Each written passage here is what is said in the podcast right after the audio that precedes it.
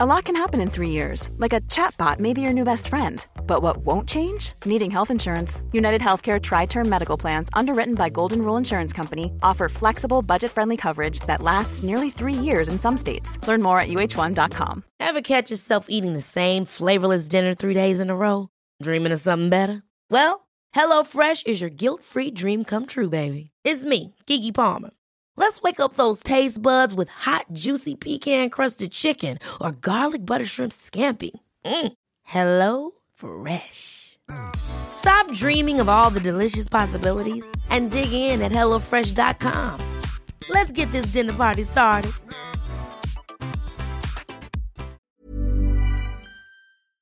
You're listening to a podcast from The Pool. Hi, I'm Viv Groskop, your pool agony aunt, and this is Waving Not Drowning, where I'll discuss how to combat your problems and solve your emotional issues. This week, we're talking about job interviews, pregnancy following miscarriage, and personality versus sex appeal in a new relationship. Our first question this week. Dear Viv, I want a new job, but I currently work in a tiny company and I'm worried it will be blindingly obvious if I start having doctor's appointments every week so that I can sneak off to interviews. How can I keep my current job until I've secured a new one? Hmm, tiny company employee, thanks for this dilemma. I think it's one a lot of people will identify with. I can see your problem is all the worse because of the tiny company problem, but I know it's one that people struggle with everywhere because even in a very big company, we are usually surrounded by a tiny team of people who observe our every move on a daily basis and know if we come back from lunch at two seventeen p.m. instead of two oh seven p.m. This is, by the way, why I can never, ever work in an office, because I would have to punch anyone who would make that sort of observation. But that is a whole other story. You have got two problems here. One, how do you physically remove yourself from the building without creating awkwardness or conflict? And two, how do you deal with the issue of lying? Because on some level, you are probably going to have to lie about what you're doing and where you're going, even if you only lie by omission, that is by not telling any of your colleagues what you're doing. Let's deal with part one first. How do you get out of the building? I think what you're really asking me here is, Dear Viv, how can I get a new job without anything difficult or problematic happening? And the answer to that, lovely tiny company employee, is that you can't. Unless you get headhunted out of the blue, and even then they would need to phone you on a weekend to avoid any tricky conversations at work, then every job move involves some level of hassle and, to some extent, deceit. On the other hand, however, you are perfectly entitled to look for a new job, and what you're doing is legal and reasonable and normal. The only thing you have to do is manage this situation with grace and patience, bearing in mind that it might take you a long time to get your new job. And also bearing in mind that once you get offered it, your current tiny company might even make a counter-offer. You don't say, after all, that you absolutely hate where you are. So you need to manage this transition whilst keeping all of your options open. Let's look then at the lying. This is the tricky bit. I don't recommend telling any of your colleagues that you're looking for another job. Don't even hint at it. Stay discreet, keep your cards close to your chest. Uh, if you need to dress up uh, for your new job interviews, then you've got to start dressing up every day. This is how you dress now. I know it really sucks what I'm about to suggest, but if you are going to go for a lot of interviews, then I really would consider booking holiday time. If you're really committed to getting what you want, it is worth it. Is there any way that some strategic working from home could help as well? Uh, explaining to any prospective employers that your job is full on is another option. Explain that you can't take time out during the working day. Would they consider seeing you for a breakfast meeting or early evening? Be creative instead of inventing fictional illnesses, which are only going to lead you into more elaborate fibs. Good luck, and don't do what most people do and get caught up in the drama of the whole thing. It's just a new job. In fact, it's not even that. It's the possibility of something new. So keep your cool and let us know how you get on. Our second question. Dear Viv, I just listened to episode seven in which you discussed miscarriage. I also had a missed miscarriage and found out at the twelve-week scan late last year. It was our first pregnancy. I'm now pregnant again, just six weeks, and twenty percent excited, eighty percent terrified. As someone who has been through this yourself, what advice do you have for dealing with the constant fear that what happened before will happen again, and the conflicting emotions of feeling unable to be properly happy and hopeful for this pregnancy? Thank you for talking about miscarriage. It makes a huge difference to people like me and my husband. Thanks so much for listening, for writing in, and for letting us use your follow-up question.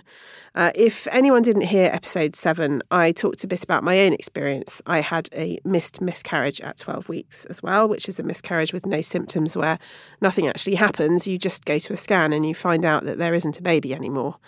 That was my third pregnancy. With my fourth pregnancy, with my third child, who's now four years old, I've also been through exactly the same thing that you're going through now, um, being pregnant shortly afterwards, shortly after a miscarriage, and thinking two things. First, surely this pregnancy is also doomed. And second, aren't I a total cow for not appreciating and enjoying the miracle of pregnancy, especially after what happened last time? I should be more grateful. I should be more in love with this pregnancy. I should be a better person. What's wrong with me? This is what's happening here. As you put it, unable to be properly happy, eighty percent terrified, constant fear. All of that is completely natural. As I said in response to the previous letter about miscarriage, we struggle to find the language to talk about miscarriage and the feelings it brings up because it's so rarely discussed. It's something you're meant to deal with in private and not make too much of a big deal about.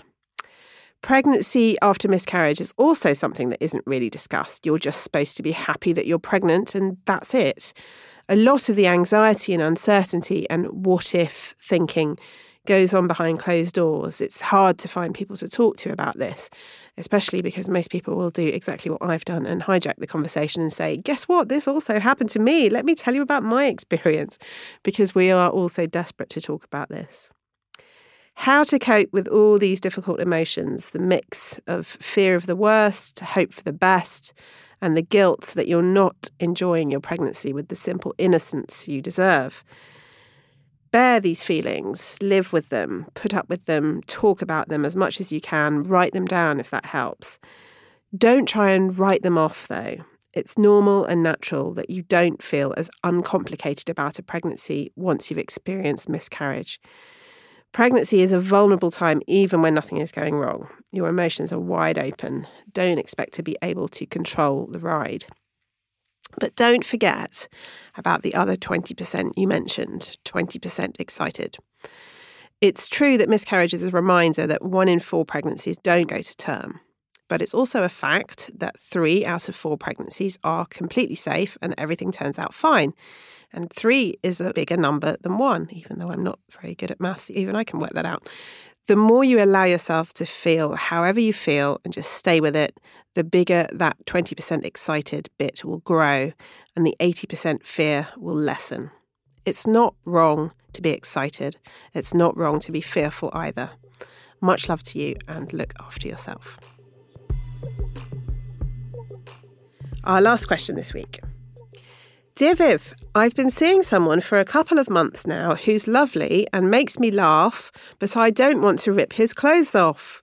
Should this be a deal breaker, or should I be changing my priorities? Oh dear, he's lovely, but I don't want to rip his clothes off is not something any man wants to hear. But neither is it some terrible indictment or a sign that you should walk away from a relationship, I don't think. It all depends on what exactly you mean by this and how much that matters to you, and you are the only person who can know this. The problem is, I sense from your letter that you do not know your own mind and you want someone else to make up your mind for you, and ideally you would like that person to be me. Uh, you would like me to either say, leave him, you are always going to have a rubbish sex life, or you would like me to say, stay with him, you're just being shallow. I suspect the truth lies somewhere in the middle, and in any case, it is not my life, it is yours. Um, for me personally, I'm not a big fan of, of the old clothes ripping, um, but probably that's because I'm a bit old and tired. One thing worries me uh, in your letter. I've been seeing him for a couple of months now. A couple of months is a long time to spend with someone you find actively unattractive. So I'm guessing you don't find him actively unattractive. You, you've said yourself he's lovely and he makes you laugh.